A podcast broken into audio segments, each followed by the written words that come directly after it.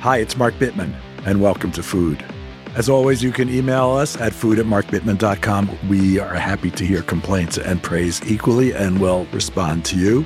Consider also subscribing to our thrice weekly, usually thrice weekly newsletter, The Bittman Project. That's at bittmanproject.com and it's awesome. Take a look at uh, our current gift guide, which is really popular, and a piece I wrote about 1963, JFK, Thanksgiving, and all of that stuff a few days ago. Subscribe also to this podcast, please, and rate us wherever you get your podcasts. Back in a minute.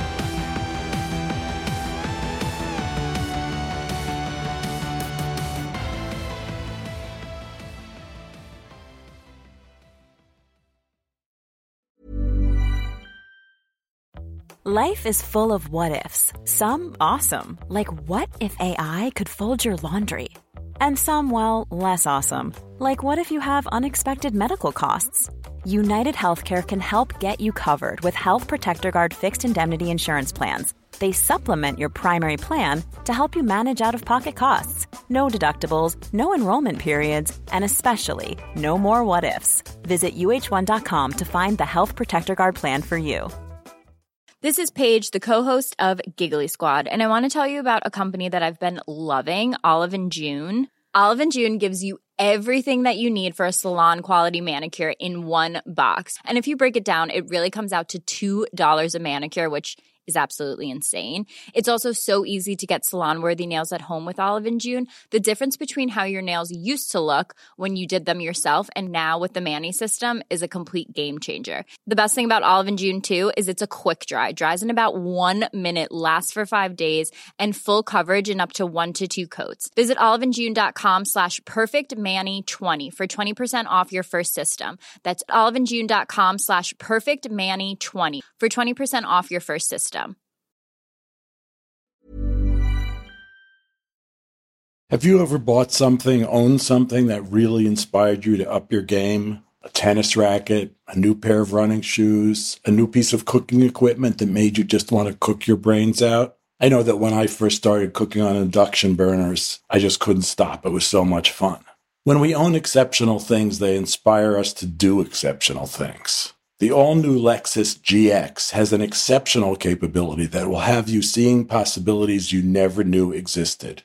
Its advanced technology and luxurious interior mean that wherever you go, you'll never go without. Some of the features that are available on this car include dynamic sky panorama glass roof, front row massaging seats, you know you want that. Available 33 inch all terrain tires, which you will want when you check out the multi terrain select. These are really great features, the kind of features that will make you proud and happy to own a Lexus GX. Live up to the all new Lexus GX, luxury beyond limits. Experience amazing at your Lexus dealer.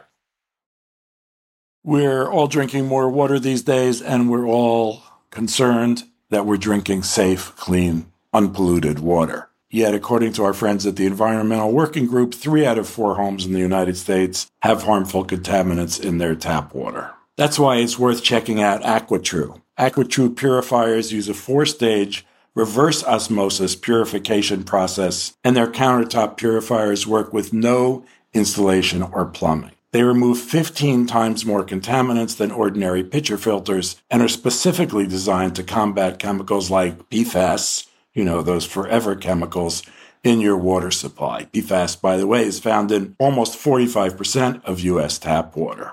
AquaTrue has water purifiers to fit every type of home, from installation free countertop purifiers to higher capacity under sink options. Their proprietary purification technology is independently tested to remove over 80 of the most harmful contaminants, including chlorine, fluoride, arsenic, PFAS, nitrates, and many, many others. The filters are affordable and long lasting, and they do not need changing every two or three months like so many others. They last from six months to up to two years.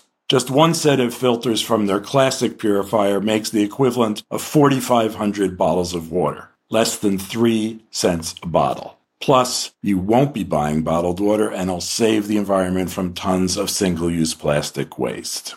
AquaTrue comes with a 30 day money back guarantee and makes a great gift. Today, listeners to Food with Mark Bittman receive 20% off any AquaTrue purifier. Just go to aquatrue.com, that's A Q U A T R U.com, and enter code Bittman at checkout. For 20% off any AquaTrue water purifier, go to aquatrue.com and use the promo code Bittman, B I T T M A N.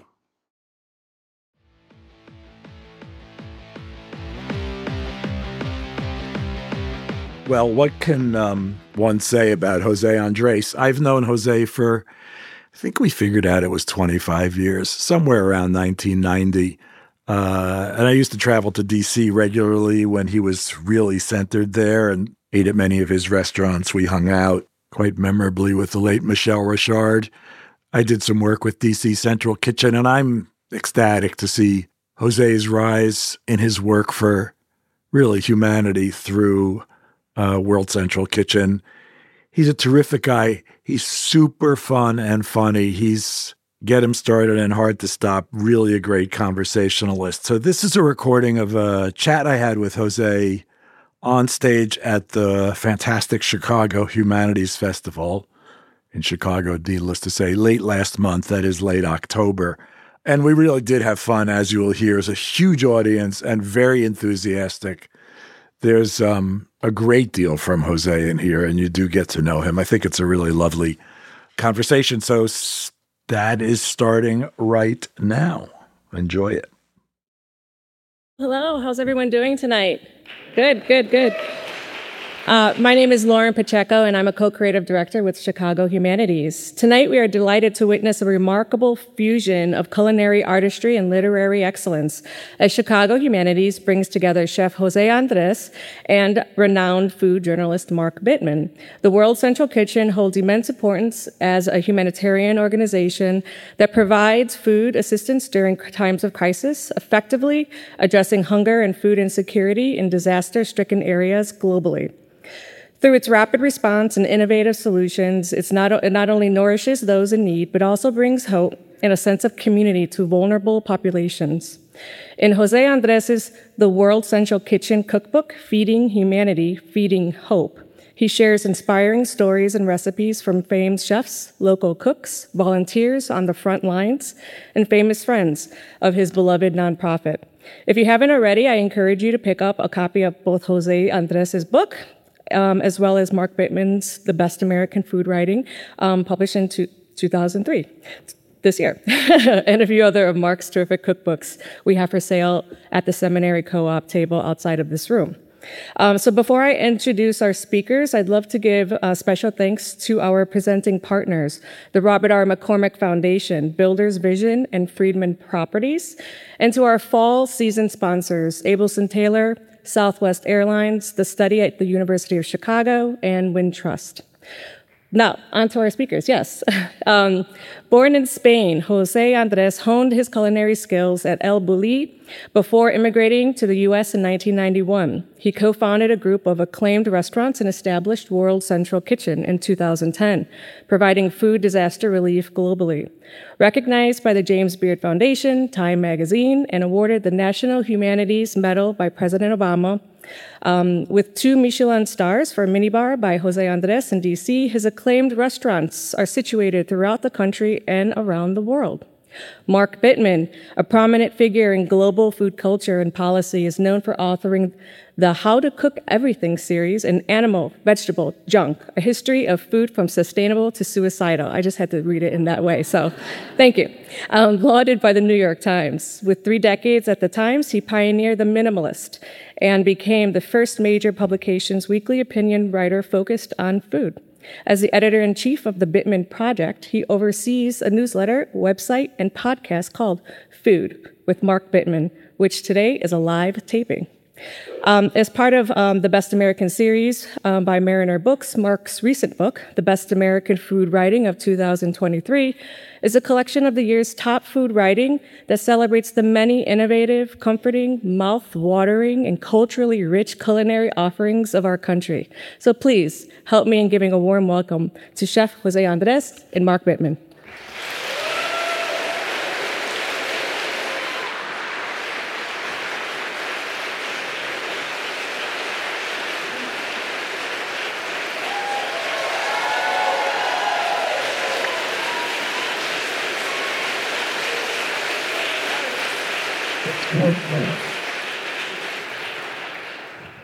I, I, we are not cooking tonight, so I hope you will not be disappointed now. Hi, Mark. Are we talking in English?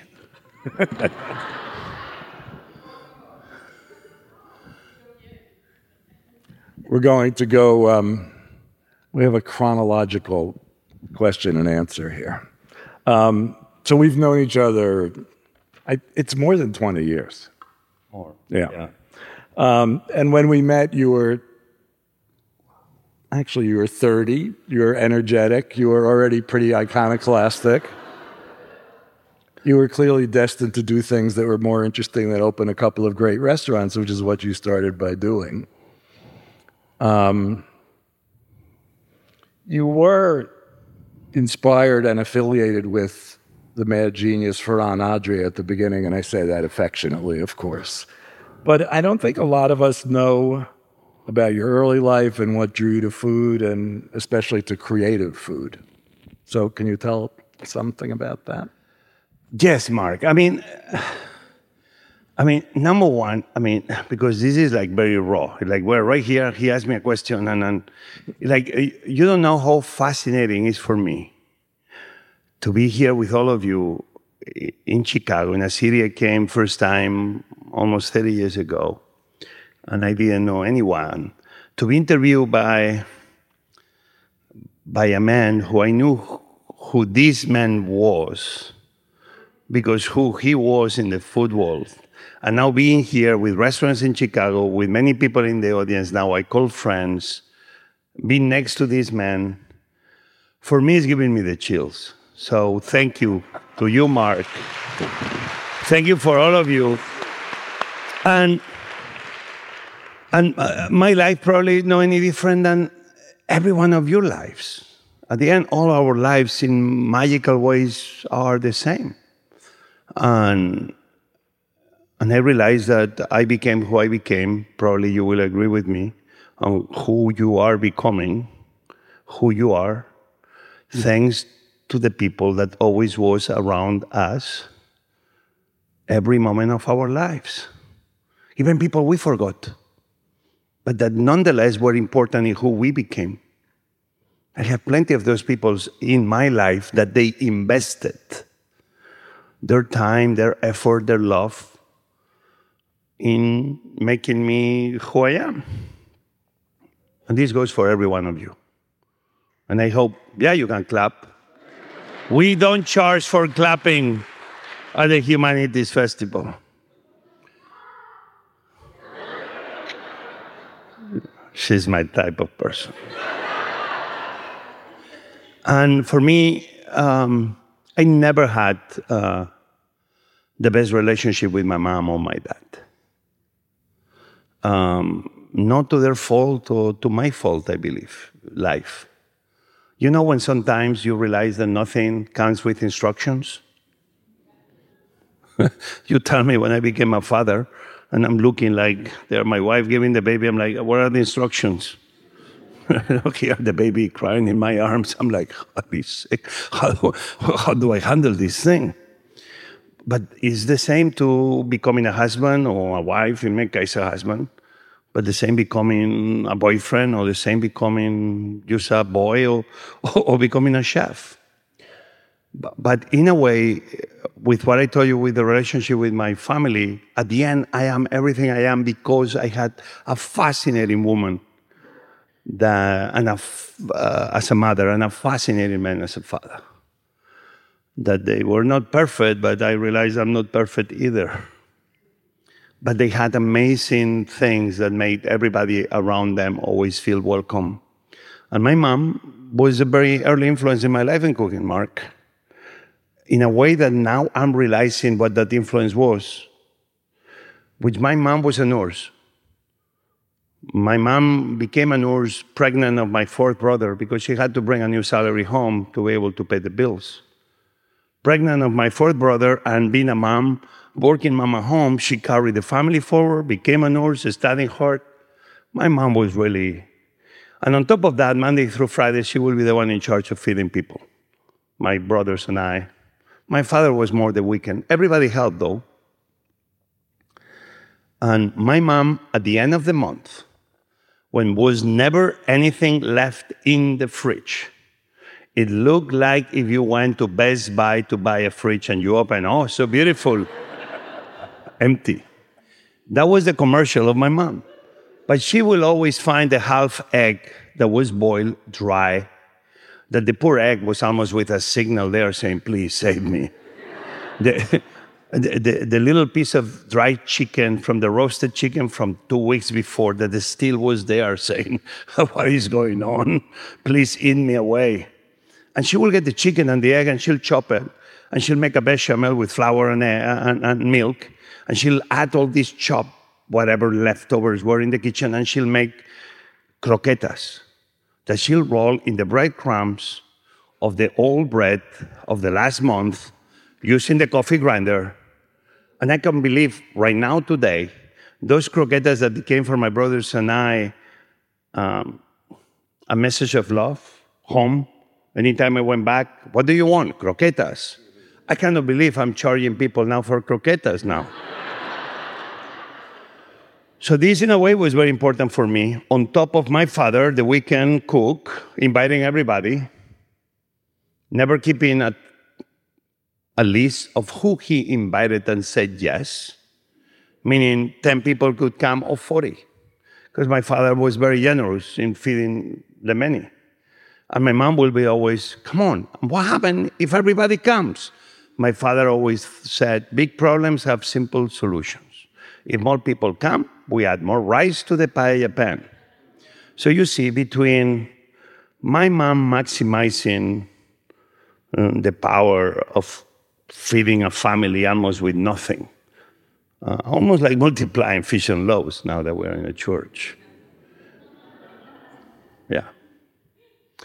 And the power of my father used to take any problem in a very relaxed way, but nonetheless, always been in a strange way successful. This early on was more important in my life than I realized even until recently. And that was, in a way, my early culinary days. Yeah. Nice story. I have other stories, but I'm going to leave them at that.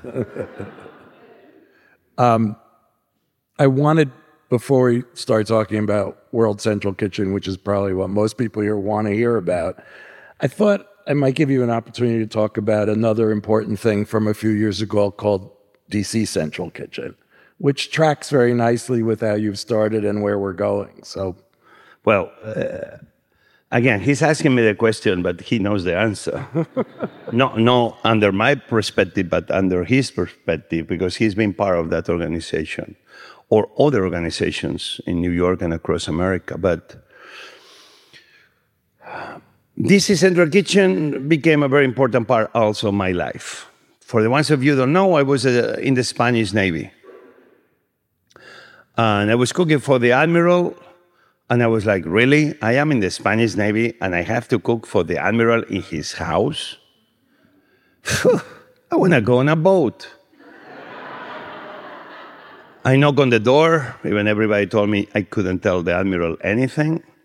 And I didn't tell him anything.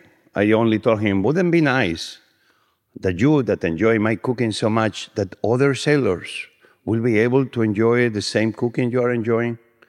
This was a way for me to tell him, I'm very happy to cook for you, but I want to go on a boat. I went on a boat and I traveled the world. And first time I visit Africa, and first time I visit Latin America and the Caribbean. But for me, it was first time I visit um, the United States. Um, I came to a city called Pensacola, a city that was celebrating the five flags. You need to understand, the ship I was on was not any ship, was the ship, four mast, beautiful white boat, sailing tall shipboat. Well, like a movie. Arriving to Pensacola with the Blue Angels, the Navy um, planes, uh, pilots, just flying above the boat with the white beaches of Pensacola, and then realizing that the five flags, one of them with permission of the Native Americans that were didn't have any one of those flags, but one of the flags was the Spanish Castilian flag. Like, holy shit, sure I belong here. I'm sorry. We we well, I'm I'm I'm Catholic. We, you know, Sundays we ask for forgiveness, and boom. So I'm only a few hours a sinner. That's all. Um, but I'm telling the story because for me it was important because it was the moment of belonging. Um, you know, yes, we arrived um, with permission of the Native Americans and the Vikings. We arrived like almost 100 years before all the British. Sorry, but it's true. Yeah. And where we arrive, the food is always much better than anywhere the British arrive. I mean, this is off the record, but it's true. Everybody knows it. But this was an important moment in my life because it was the moment I understood. I arrived New York, Lady Liberty, Ellis Island. Uh oh. And that's the moment that watching that Lady Liberty with what is all about. I'm watching Ellis Island, understanding the meaning of Ellis Island for immigrants like me that I didn't thought about coming back to America, but everything began in a way creating the DNA inside me of I want to be part of this without realizing. I finished the military service. I came back in case there's any immigration officer in the house. I came with a visa, legal. this happens sometimes. And I came back to New York. I became a cook in New York. Before realizing I landed in 1993 in Washington, D.C., I opened my first restaurant. With, we are celebrating 30 years uh, this year, Jaleo, which now we have one in. And long story short, I realized that restaurants like mine are very important to create communities because people like you join us and we all create uh, a place to all of us to belong. We create community. But very quickly, I understood that in restaurants like mine, that we feed the few, we wouldn't really be successful if we then were part of other organizations that were in the business of feeding the many. And this is when DC Central Kitchen came into my life. I began volunteering. This is an organization that does amazing things, more than 35 years open, founded by a guy called Robert Egger, a guy that was a bartender, and that a guy that saw that we were wasting food so he was ahead of anybody talking about wasting food. But he was ahead of everything else in the sense of when we waste food, we don't really waste food. What we do is we waste people's lives. And this guy told me that I was 23, 24, that philanthropy seems is always about the redemption of the giver. When philanthropy must be about the liberation of the receiver.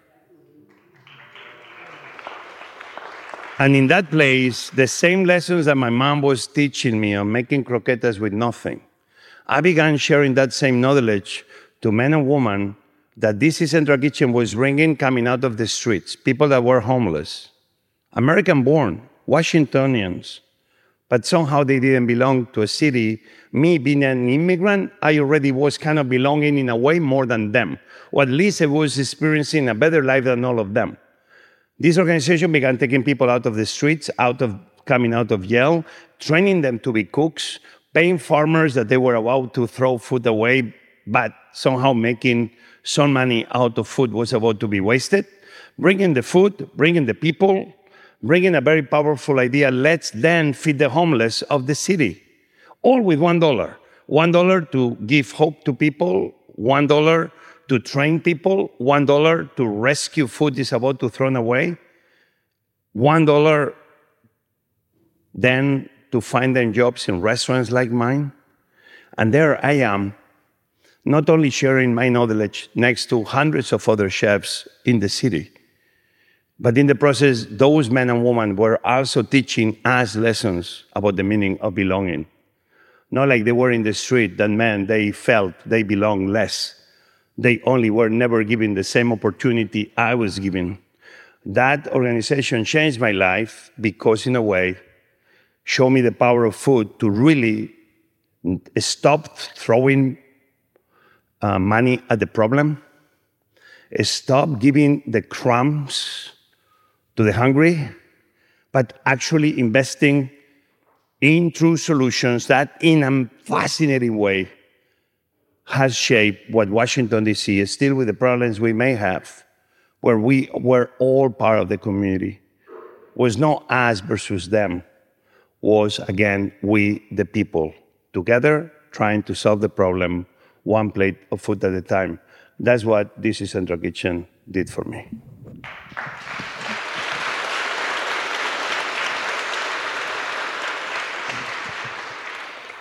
I realize now I don't have to actually ask questions. I could just say, like, one word. um, but seriously, let's let's let's move on to World Central Kitchen, which is I, I mean, I do know this story, it's true, but not everybody here knows this story. And the, the beginning of World Central Kitchen is another fascinating okay. tale. Um, so, so the beginning of the story is not really the moment we began with World Central Kitchen, but came way before. Came in moments like when I read John Steinbeck and I understood in Grapes of Wrath that even in the richest country in the world seems was a of inequality. Reading The Pearl, I mean, I love Steinbeck. He's quick, short. I understood his English. and I felt like, yeah.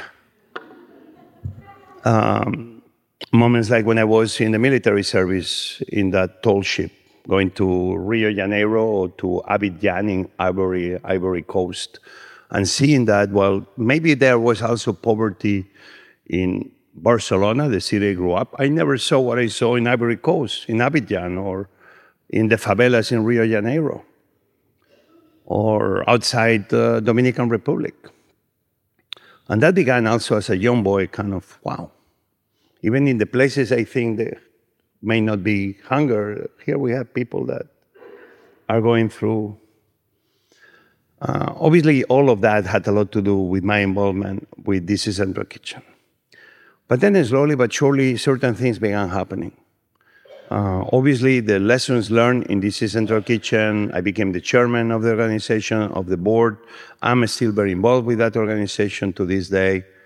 Um, but I began seeing that things were happening, and food and water was an afterthought.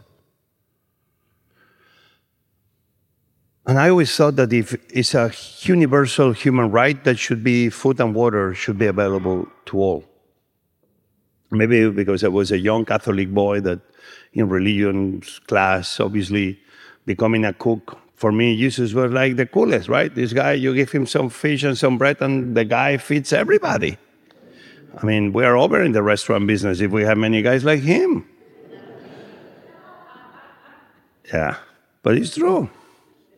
But in a way, I remember watching Katrina, New Orleans, poor communities in the low nine forgotten, tens of thousands of Americans in a way, in a very big catastrophe forgotten.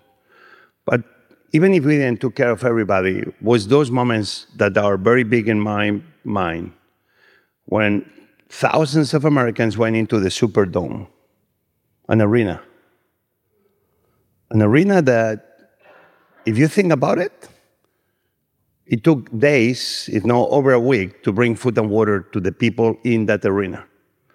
Things were, terrible things were happening inside that arena. You know what an arena and a stadium is? If I ask you, everybody will say, yeah, it's where I go to see my NFL team or my NBA team or, or my favorite musician. But everybody is wrong. An arena a stadium is a gigantic restaurant that entertains with sports and music. When I go to the baseball stadium, everybody's eating hot dogs. I don't see anybody watching the game. Nobody seems to be able to hit the ball, God's sake. And that moment for me, I watch in the comfort of my home in action. And it's the moment that I began really thinking, oh my God, can we do more? Then we saw September 11 in New York. Random, fascinating moments of citizens that were trying to help by just putting a grill outside the restaurant or just by opening the, the doors and just making some meals to anybody that will need the meal. Not an organized effort, but random, powerful efforts of empathy. So when I began putting all this in my brain, I'm like, wow, I think my profession that we feed the few, we can feed the many if we all come together. For me, it was very important 1996, 97. One across the street of my restaurant, Jaleo, a brick, a red brick building was kind of reopened because they were doing construction and they found the belongings of a person. Seems the belongings of a person that had somehow her office and her bedroom. And that's the woman that worked during the Civil War in the flying hospitals. The hospitals behind the front lines taking care of the wounded. And this is the woman that created the missing soldiers office when the Civil War ended, trying to bring home um, closing to the families that lost loved ones in that Civil War. And the woman that created the Red Cross in America. The woman was Clara Barton, a nurse, nonetheless, like my mom.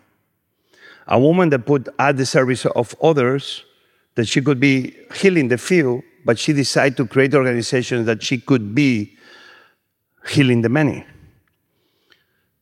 In emergencies or in any situation, if you have to stop a fire, you send firefighters. I began thinking. If you have destruction in an earthquake, you send search and rescue teams. If you need to heal the wounded, you send nurses and doctors. But if you have to feed people in an emergency, who do you think would be the best prepared people?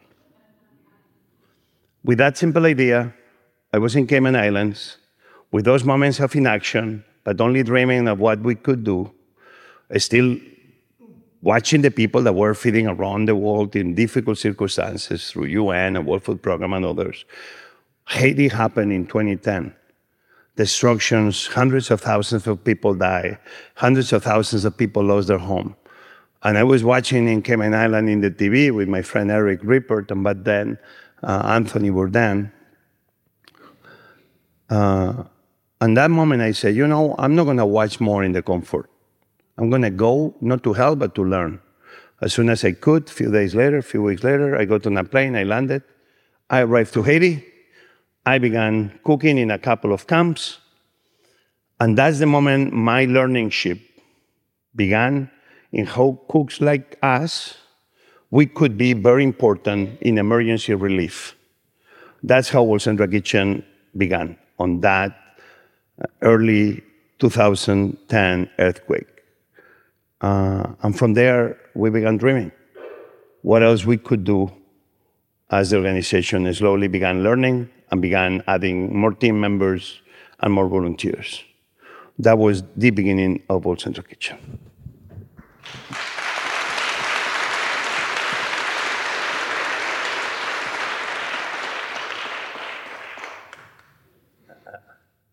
I, I, was going to go to more stories, but I'm waiting for you to ask me the, Just, the question of the next story. We're going to the same place. So um, I would ask about, I mean, I would ask specifically about Puerto Rico and Ukraine, but there may be other things you want to talk about. But people do want to hear about the work, I'm sure. Yeah, we can. Obviously, now the missions are many that Central Kitchen has been involved in the last 14 years, very much since we we created it. Um, um, we began mainly in Haiti. We began in the limbo, in the edge of disaster and, and development. You know, disaster and and, and use long-term humanitarian relief. But very slowly, we began responding in the same Haiti to some hurricanes, to some earthquakes, even at, at that very light scale to compare to what we do now. We went, yes, from doing few thousands, sometimes even tens of thousands with very little. And when the organization very much was me and one more person, the person running it. And when the funding came, used for the money I was raising through my restaurants. But we began learning and we began doing certain things that I think were very powerful. Some schools in the most remote areas in, in, in Haiti, some uh, changing some schools from charcoal cooking to uh, clean uh, cooking with gas. Um, um, a school to cooking a school to teach women how to cook with those cleaner cooking to try to move them away f- from charcoal projects that became important for me because in a way I was trying to bring to the rest of the world the lessons I learned in this central kitchen. But then Houston coming happened. That was Irma. Houston was Irma. And I went there with a team of few chefs, friends that came with me. And we did a kitchen in the convention center. We helped in the convention center. I'm not going to get into dramatic stories that happened there. Um, children's hospital. We partnered with a couple of schools, one synagogue, couple of churches, and we began feeding out of those places not only the people inside Houston, but people out in the surrounding areas that usually are the people that are always forgotten. And when I finished the mission there after a couple of weeks, right there, 10 days later, Maria hits Puerto Rico category five. The hurricane crosses slowly but surely across the middle of the island. And whatever we read cannot do justice to the disaster that was unfolding. So I was able to land uh, with, with who then became the CEO, uh, one, the third CEO of World Central Kitchen, my friend Nate. And we landed. And in a way, Houston was very important in the shape of what World Central Kitchen became. But then Maria was the moment that we said, that's what we are doing from now on, and we are never going to stop, which was simple. In, in the worst moments of humanity, the best of humanity shows up, like I saw in September 11 right in Manhattan or even in Washington, D.C. when the plane hit the Pentagon. But what people want is to give an opportunity to be able to help and where the bigger organizations are not keeping you away. Because who is better than the locals to help the locals? Not every local can, because when a hurricane hits, you are in distress. People are looking for family members, people are trying to survive, people are trying to repair the roofs. So it's important that teams come from the outside. But very quickly, you see that it's always locals that are willing and able to help. And what we began realizing is that if we could empower those, we have the biggest army of goodness that we could build. So in Puerto Rico, when I arrived, I sent a text message, not knowing if my friends will be able to read it. What's up?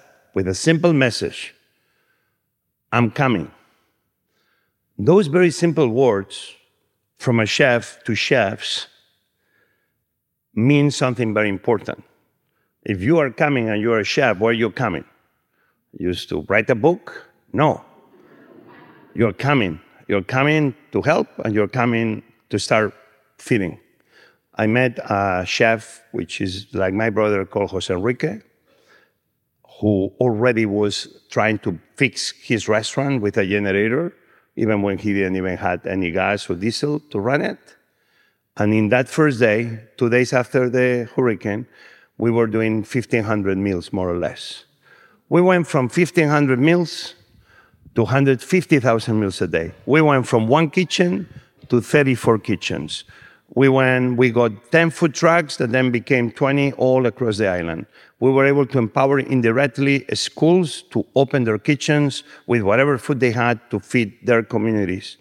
At the end, we did almost 4 million meals, even I could say we influenced many more million meals. At the end, what I saw is that cooks, we were the best prepared people to help in an emergency. Why? Because everybody always asks me, and Jose, where do you get the food? Well, in the same place I get it when everything is right. In the food warehouses, in the food companies. It's always food around. It's always a restaurant somewhere. It's always people willing to join forces to start feeding. It's always people willing to drive their 4x4s to deliver to remote areas. It's always a helicopter pilot that doesn't know what to do but wants to help. And the only thing you say is, join us. We went to Ukraine, two people at World Central Kitchen. Before we knew it, on the first 24 hours, we were feeding already. In a week, we were feeding in every border city in Poland as Ukrainians were living. Before we realized we were in every country surrounding Ukraine as refugees were living. Before we knew, we were also in Germany and in France. But at the same time, we went inside Ukraine and we were in Lviv. And we arrived Kiev when still the Russian troops were trying to break the defenses of the city. Before we realized, we went from again 1,000 meals the first day to more than 1.5 million meals a day in Ukraine. We've done more than 240 million. And we did it using creativity. Um, using restaurants, more than 500 restaurants join us. We were able to support them because, especially American people, were always very generous with us. And thanks to that generosity, we were able to put that money in real time at the service of providing relief. Who we were feeding? Um, we built two kosher kitchens of people, of, of, of Jewish people living in Ukraine and uh, in the middle of the war. We were feeding churches. We were feeding refugee uh, centers. We were feeding kindergartens that they were trying to use their kindergarten to host as many families as they could. Millions of Ukrainians were living the horrors of war. At the same time, we were feeding in the front lines. Uh, in this war, we lost in Ukraine six World Central Kitchen volunteers out of two missiles hitting the bunker where they were sleeping. We got few kitchens destroyed. We got few bakeries. We got many trains destroyed with food, but thanks God, there was never life involved. At the end of the day, I keep asking myself, why are we here when we are losing lives? And the question, uh, the answer to the question by the fellow Ukrainians, we put a team of almost 5,000 Ukrainians with World Central Kitchen, where every dollar was going used to help pay the restaurants so the restaurants could pay the teams, buying the food locally so the food could help the farmers that at that point nobody was buying fruit from. In the process of aiding, we were helping the local economy somehow maintain itself. That's the way we do it. Right now we are in Armenia, where is uh, another war. Um, we are right now, uh, as soon as Hamas did the crazy attack against Israel, um, we began feeding in Israel. At the same time, we began feeding inside Gaza because we were already there before, and we have a great partner called Anera, who they are medical, but because they know Gaza so well, we use their know-how of Gaza to do what we know, which is food. We were better because they make us better, and in the way we make them better. Inside Gaza, we've done close to 1.4 million meals, even when you're reading that food cannot get in. We're in Jordan, we are in Egypt, we are in Lebanon. Uh, right now, we are in uh, Acapulco, in Mexico, after this crazy hurricane category five, with helicopters trying to reach every community that is totally uh, um, um, distance from any aid arriving because uh, the harms that this category five has done. I cannot believe that now we are able to be in seven, eight missions at the same time when we are still a very small organization of 800 people. Why we do that? Because we allow people to help us. And we are able to increase the number of people that are part of our organization all the time. And now is the gift that keeps on giving. Communities that we helped before, every time something happens in another country, Usually we have 5, 10, 20 people that want to come to help this other country. Why? Because before we were there helping them. So now they are here helping them and them help them. And at the end, what you see, humanity at best. In the worst moments of humanity, the best of humanity shows up. That's unfortunately the beauty of these moments.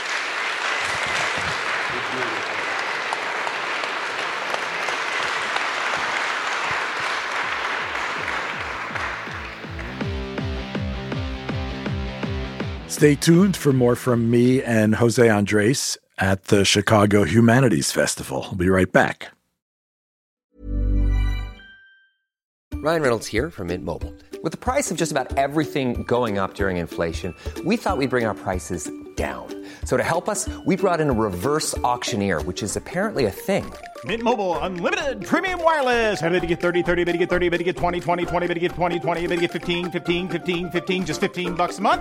So, Give it a try at mintmobile.com slash switch. $45 upfront for three months plus taxes and fees. Promo rate for new customers for limited time. Unlimited more than 40 gigabytes per month. Slows. Full terms at mintmobile.com. Hey, it's Ryan Reynolds, and I'm here with Keith, co-star of my upcoming film, If, only in theaters May 17th. Do you want to tell people the big news?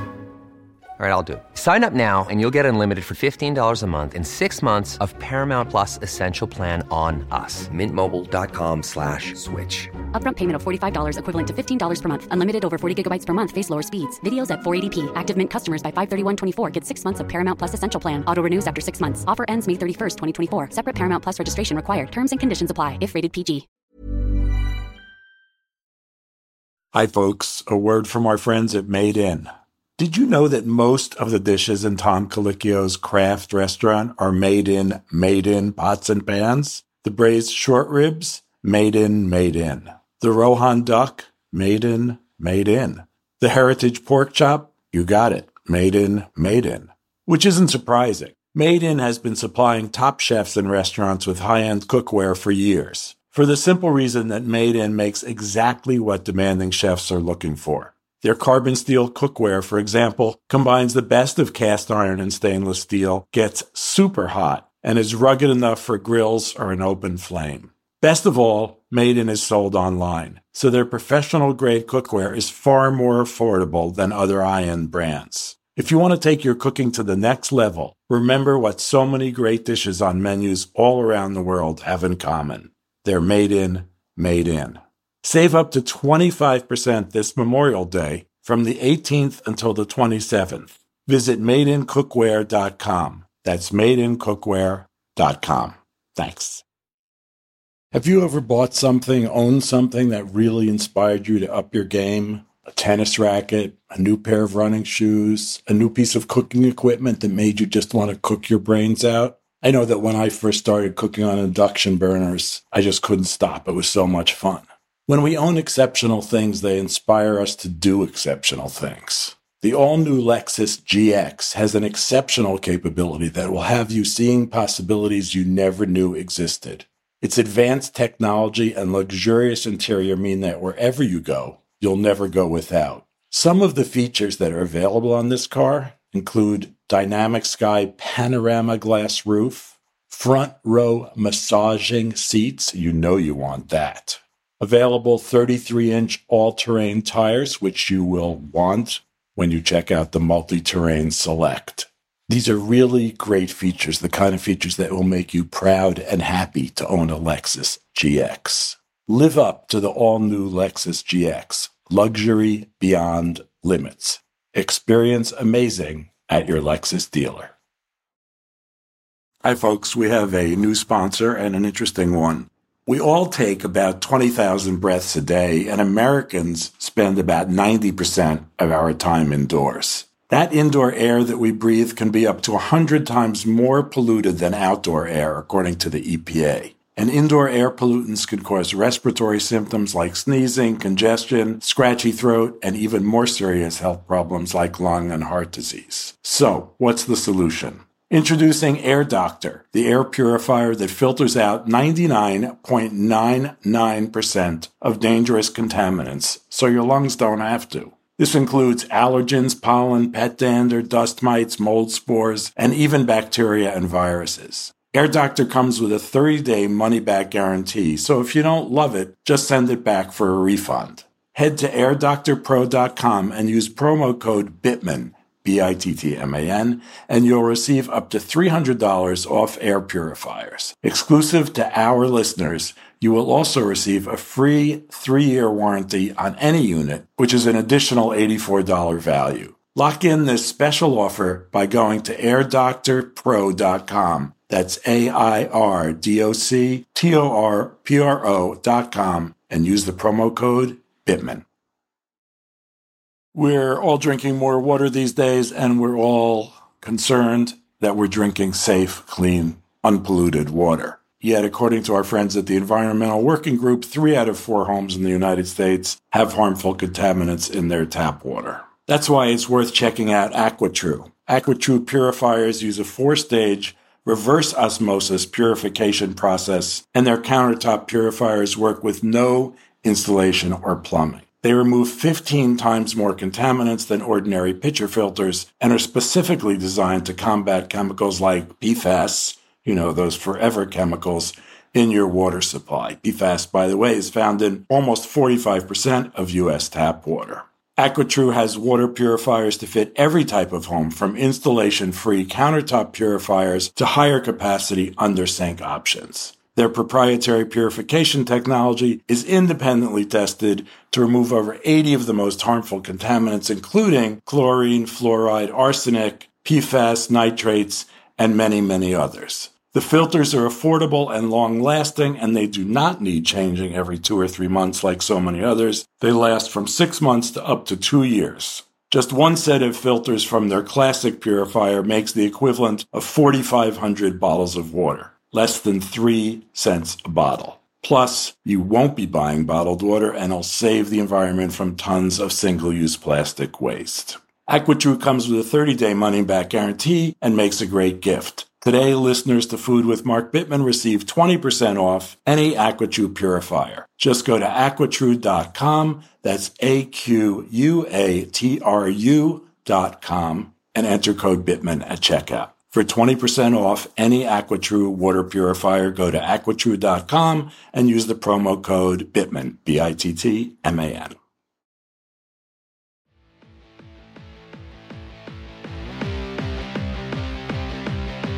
I want to try to do two things. We've had this conversation before, so I know it's safe. But one is, um, but it's but it's not without conscience. Do I have is any lawyer that can represent me?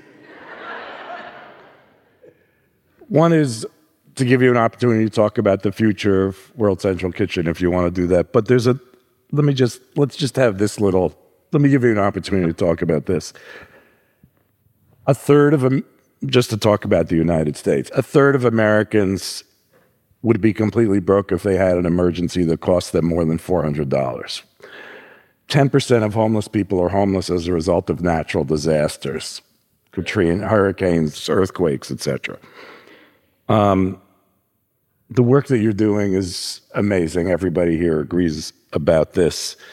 But doesn't it point to a gaping hole in the work that the federal government, et cetera, ought to be doing? Well,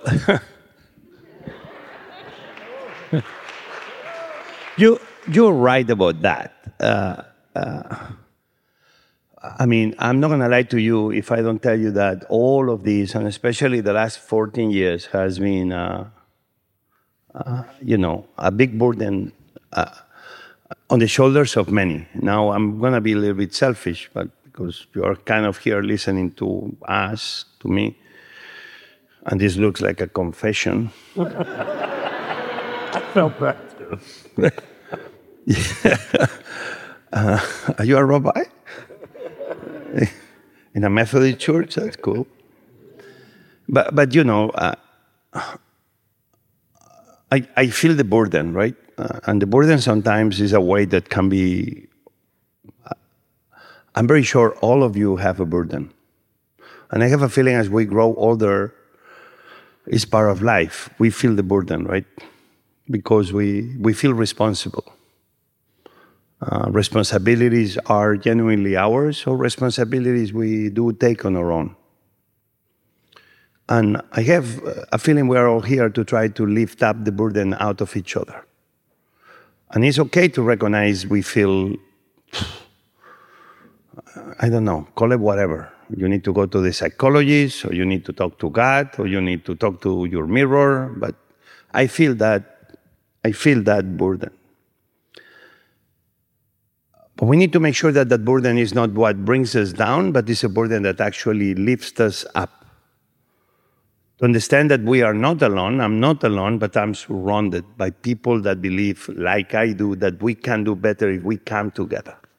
I saw it when I was in the ship as a young Navy boy dreaming of an amazing world I wanted to be part of. When we were 300 crew That doesn't matter where the wind came from or the waves or the currents, because we were working together as one. That's a matter who we were, what religion we were, what even we were all Spanish people, probably all Christian and Catholic, not necessarily churchgoers, but nonetheless. That still was 300 people from different parts of life that we worked together with one mission to take that boat to safe port. And that's at the end what life needs to be. Call it politics, call it society, call it government, call it our cities, call it our families.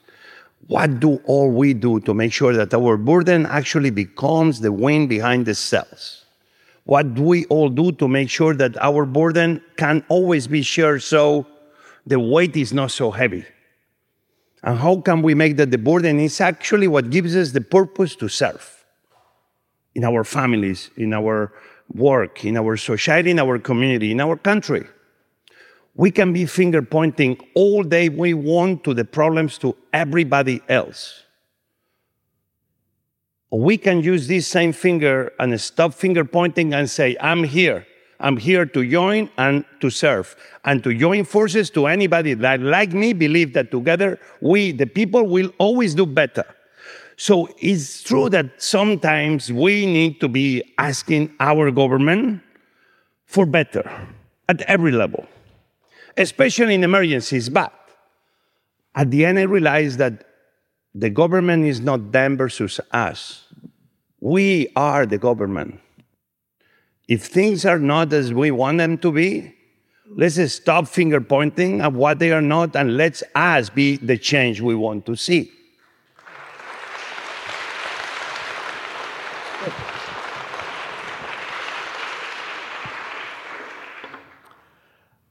Switch gears and talk about the cookbook? How much time? Because they ha- they said we have a clock, but it's not. It's a Oh, clock. That is what time it is. Ah, ah.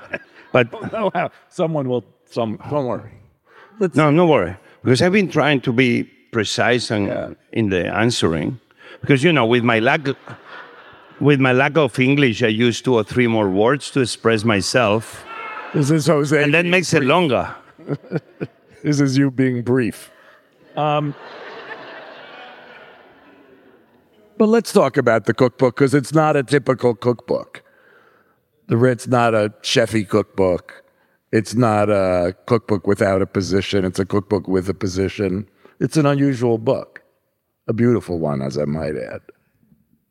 Well, coming coming from you, I mean, I, you said I want to make sure. Obviously, you see that my name is in the cover of the book, and and that was never my intention, but the contrary. It's only that uh, an editorial these days wants to have a name in the cover of the book because somebody has to take ownership of that book.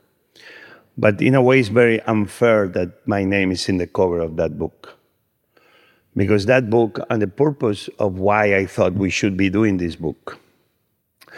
You need to understand, I'm the founder of World Central Kitchen, but but not anymore. I used to be the chairman, and now they brought me down to be a board member, and I'm very afraid I'm about to be kicked out of being a board member, and I hope I can keep being a volunteer.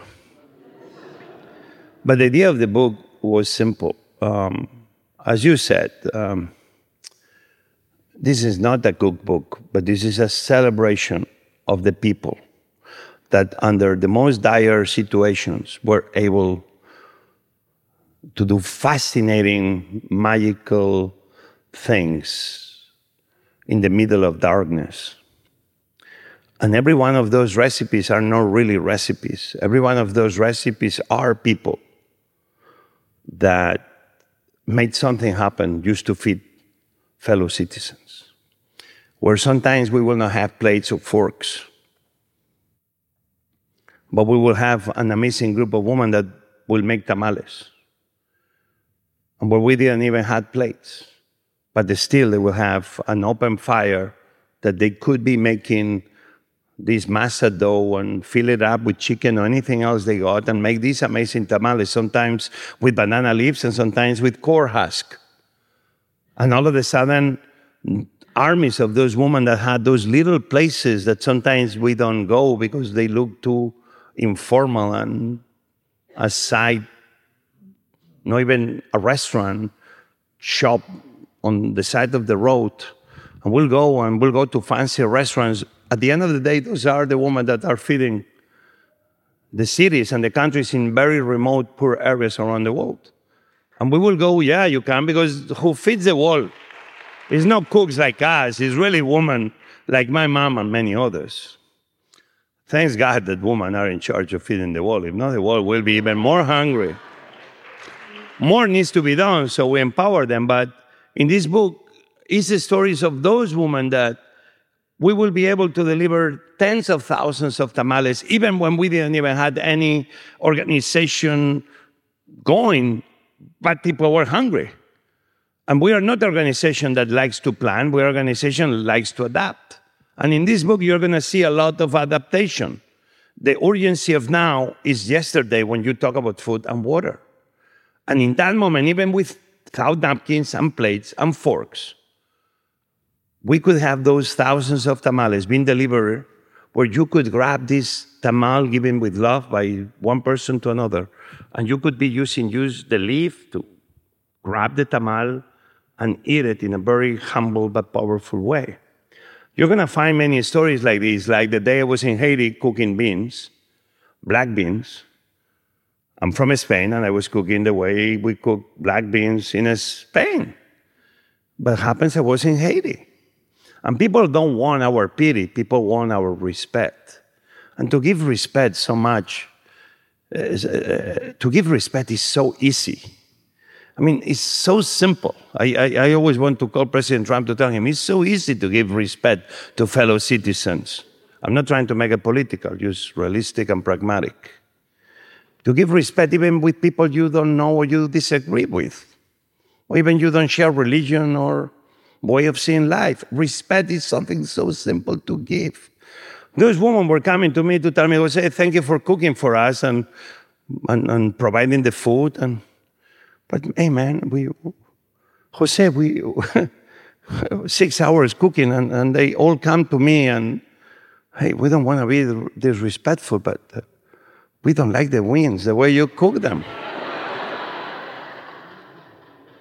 And in that moment, I realized the power of listening.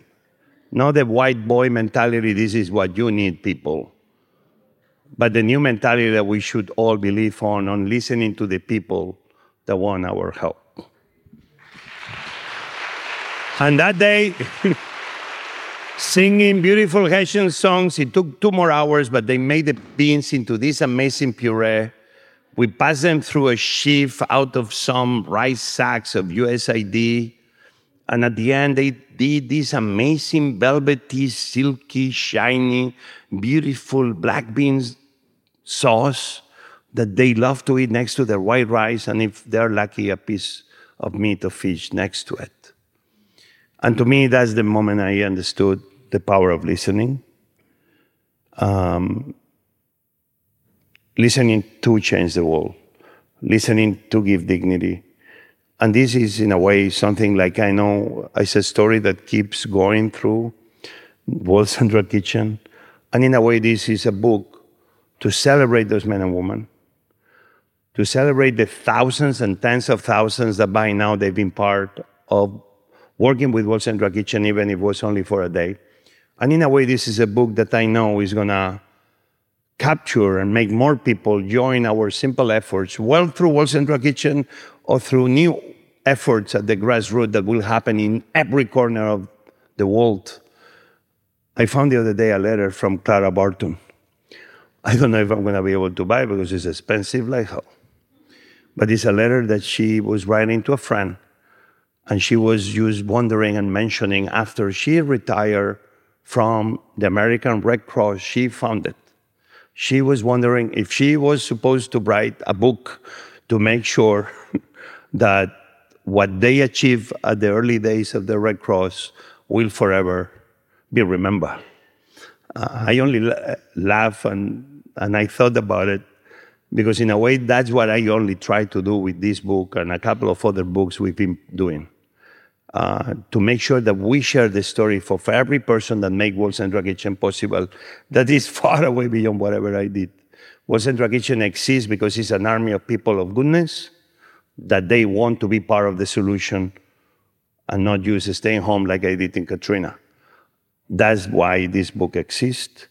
And that's why this book uh, that is being written, by Sam, a uh, good friend, who is a great writer, spent hours and hours and days and months listening from the people, their stories. And in a way, he put into the book the voices of all those people.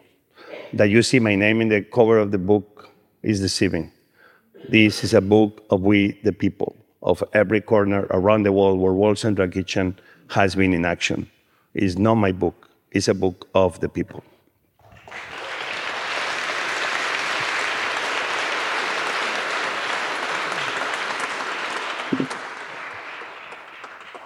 I'm done. We're going to take questions from the audience. Right. We have about 10 minutes to take some questions. We have someone in the balcony as well. So please raise your hand and we will try to get to you as soon as we can. All right. If I could have it. Oh, I see one in the back here. Here we go.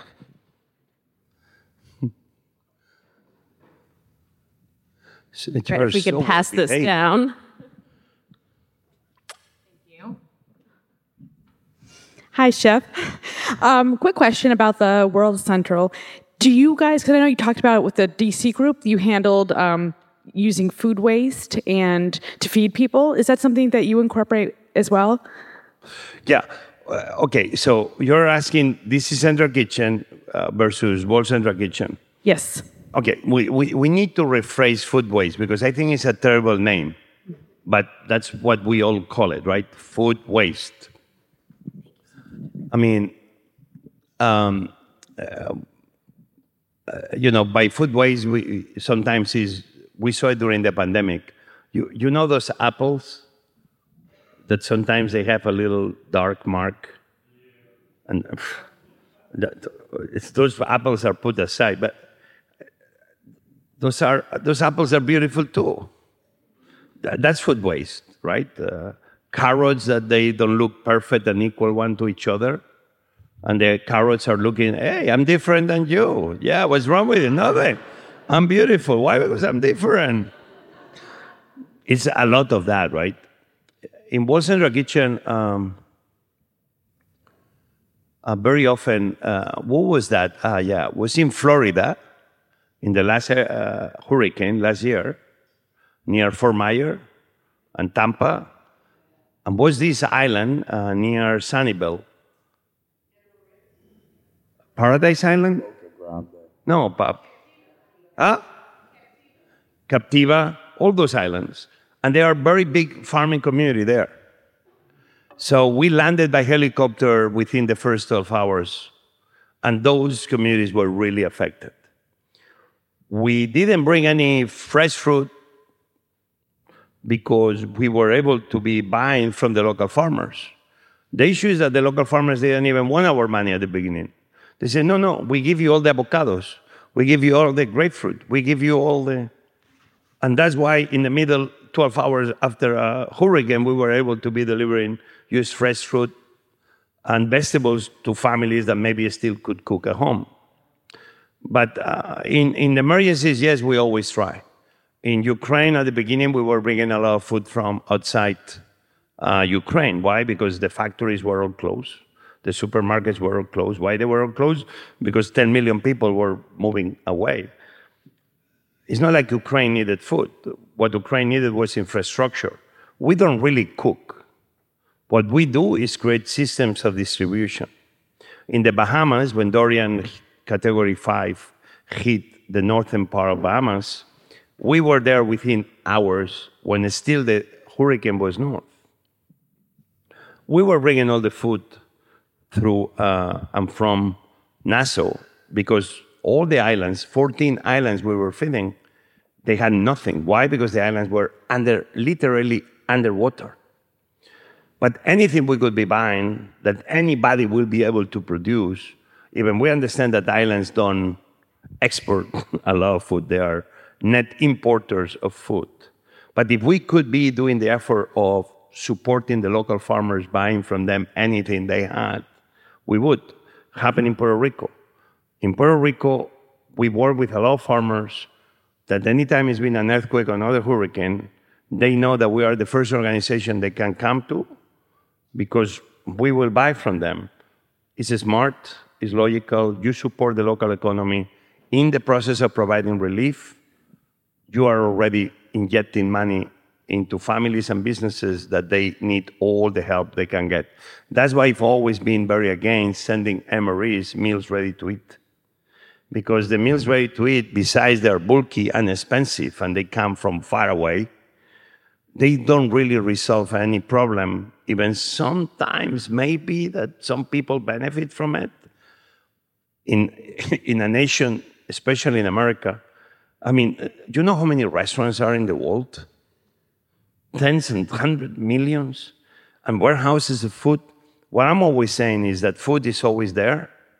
Let's try to, that we put the food and the people locally to start doing the quickest, fast relief we can, helping the local economy at the process that we are trying to solve the short term problems. I do believe this is the way.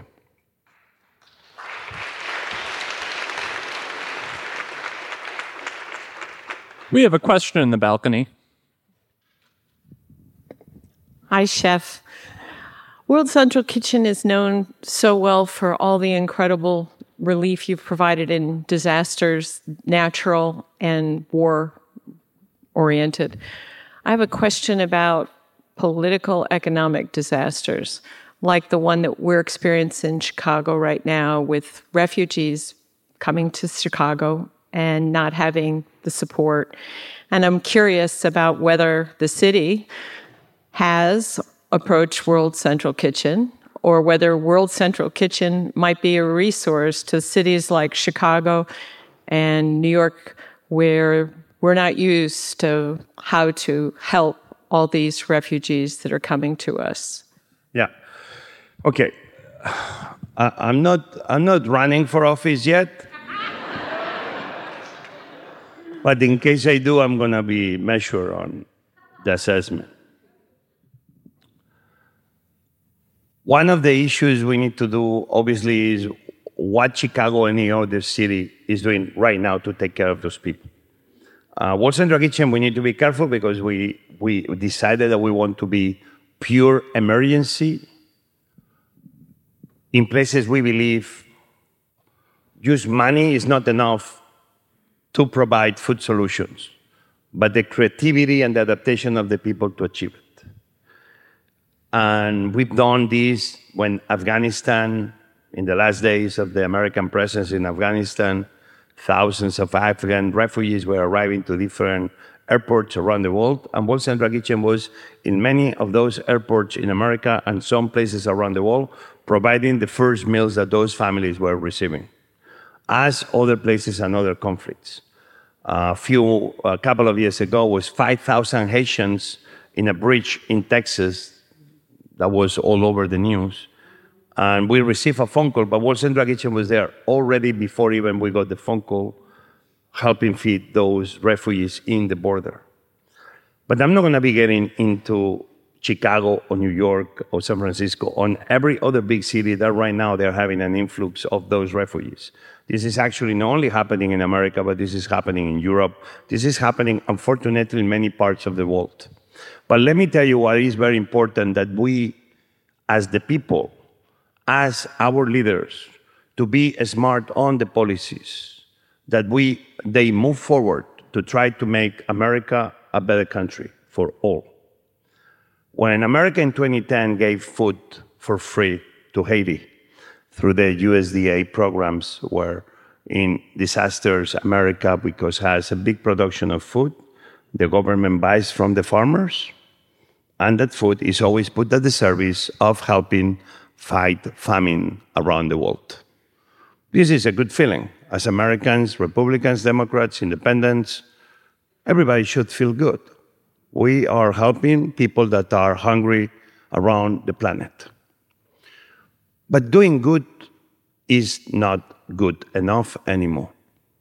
Because when we give the crumbs and the extra production of the rich countries to the poor countries for many weeks, months, and sometimes over a year or two, what we do is we create a total disaster in the local economies that they heavily rely on farming outputs because the vast majority of the people in those countries work out of farms in rural areas. When you give so much food for free to rural poor countries around the world in emergencies, you put every single farmer in those countries out of business because during weeks or months, nobody is buying anything from them. Therefore, the feeling good of the rich countries, Europe, Australia, America, Canada, is only good to a degree. Let me go 14 years later. I mentioned the Haitians. Right now, we have a very big issue on the border. When we have refugees, is why?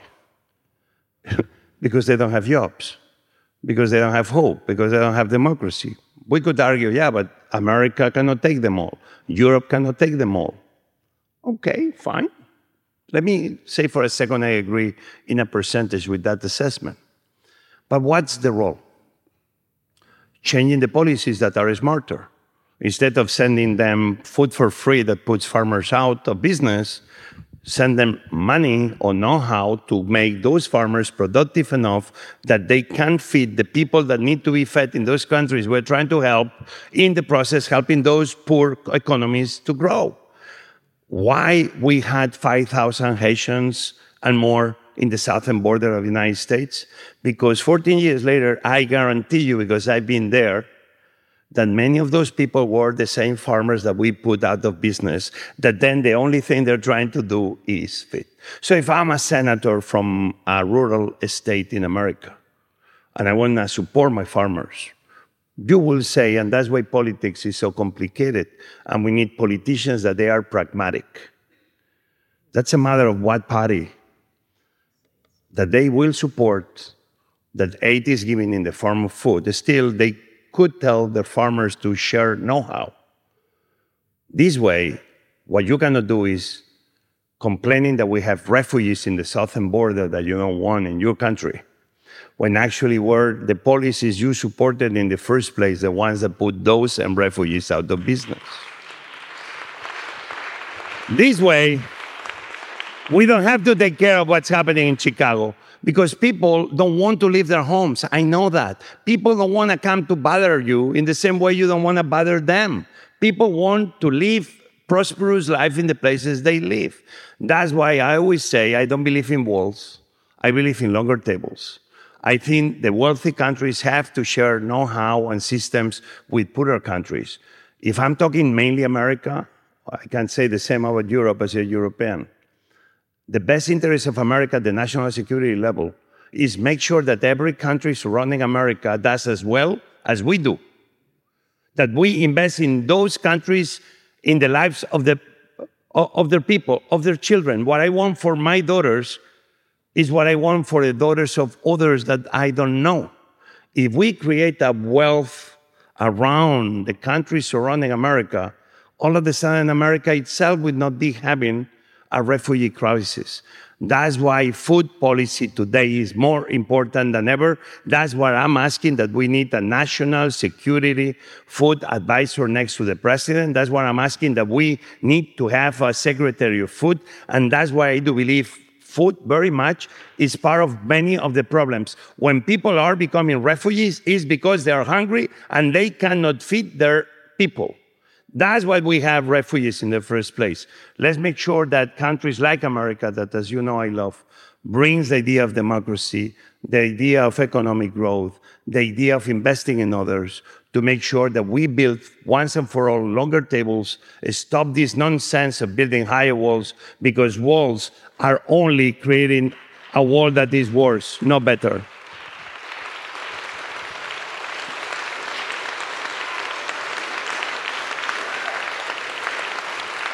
Right. This will be our final question for the evening. Oh, wonderful. Un gran placer conocerte. I, I, I am strangely um, without words, which doesn't happen to me too often. Um, I would like to build on what whoever that was in the balcony said, um, and perhaps um, encourage you to write your next book, which I think should be what you just said.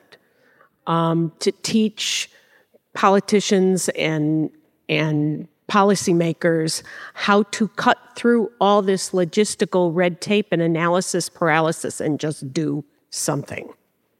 Um, because I think it, it sounds like in the 14 years that you've been doing that, your team, your organization has really gotten very good at it. And I think that's what they need to hear.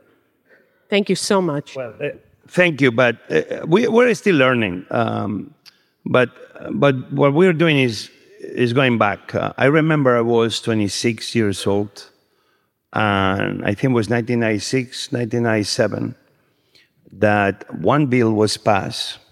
That was the Good Samaritan Bill.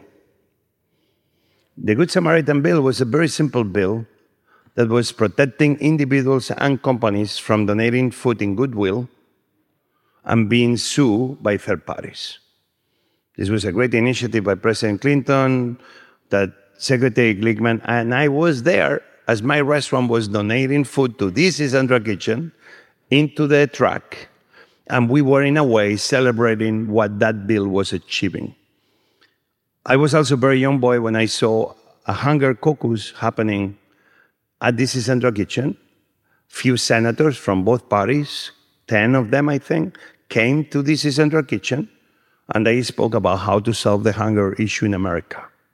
This is what planted the seed in me, understanding that we need grassroots organizations that, especially that are successful, that then we can bring those successes to the big top powers of our cities, our states, and our government to really emphasize to those people creating the bills that that's the type of bills and support we need to keep giving power to those grassroots organizations, showing us the way. Um, at the end, it's very simple things that everybody should be agreeing. Um, I remember during the President Biden campaign, um, running for president, he invited me to do a town hall. Remember, was COVID times, was no gatherings like this. And I guess I was the lucky one, and I did a town hall with President Biden. And the town hall was about food. I think it's the first time in the history that a candidate for president does a town hall where the main issue is food. Many things happen on this administration. The last food conference ever to happen, first one ever happened in America, was in 1969 under President Nixon. Certain amazing ideas like WICs and SNAPs came out of that conference in 1969. But the world has changed dramatically. No other conference has ever happened at the highest level of government to try to keep building on the things that work, uh, improving the things that don't work, and adding few new ideas that can make the entire system, I'm talking only America, better.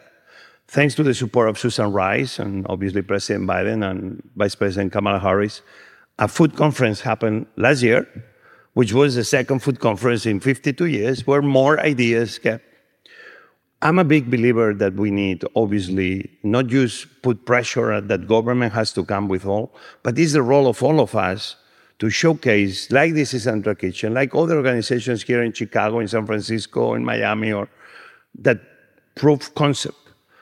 Uh, the other day, I got the news of DC Central Kitchen began in Washington, D.C at the other side of the river, a place that doesn't even look like belong to Washington, D.C., but that is the real Washington, on the other side of the Anacostia River, uh, mainly a big uh, Afro American population, more Washingtonians than me, that is food deserts. If I was the president of the United States tomorrow, I will make mandatory that in one year we will have no more food deserts in America, period. That's something the federal government can do. If I was president, I will announce that we will have universal breakfast and school lunch to every child in America. That's something like every American I speak to agrees to. Things like this start building really a sense that food is not an issue, but actually an opportunity. I will increase SNAP, and I will make sure that the SNAP can be used also in the local food trucks and in the local diners, because usually the people that receive SNAPs in the place they live is so poor that they cannot use that SNAP money in their own community. And SNAP should be making their communities richer, not poorer. It's a whole bunch of ideas and things that I know is very smart people I'm speaking about Mr. Marvin here is an expert on many of those issues himself.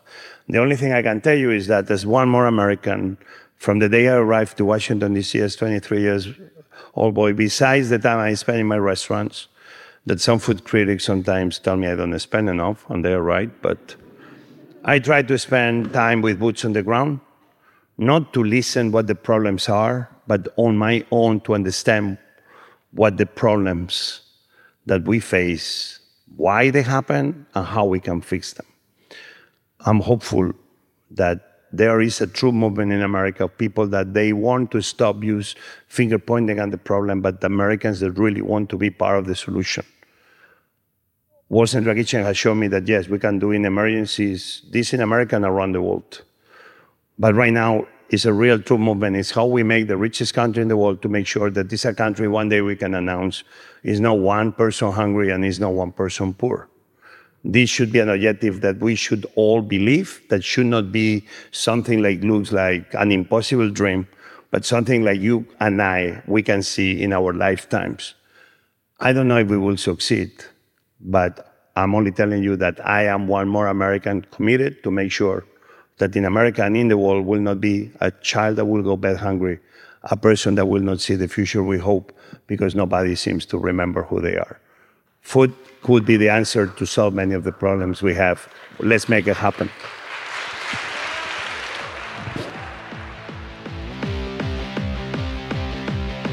Thank you again to the Chicago Humanities Festival and all our friends there for having me there to interview Jose and for kindly recording this interview so we could share it with all of you. Thank you to Jose, of course. It was great to see him. He was a joy to talk to, as always. You can follow him on Instagram and Facebook at Chef Jose Andres, A N D R E S.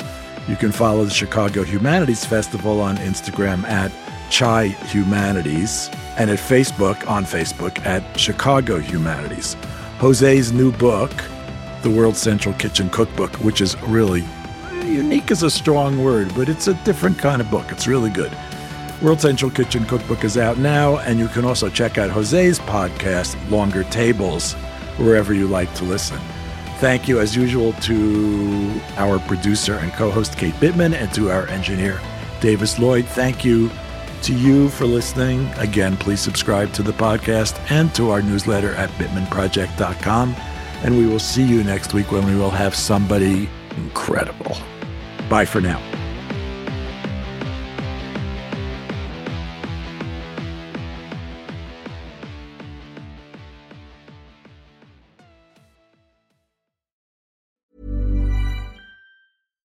Hi, I'm Daniel, founder of Pretty Litter. Cats and cat owners deserve better than any old fashioned litter. That's why I teamed up with scientists and veterinarians to create Pretty Litter.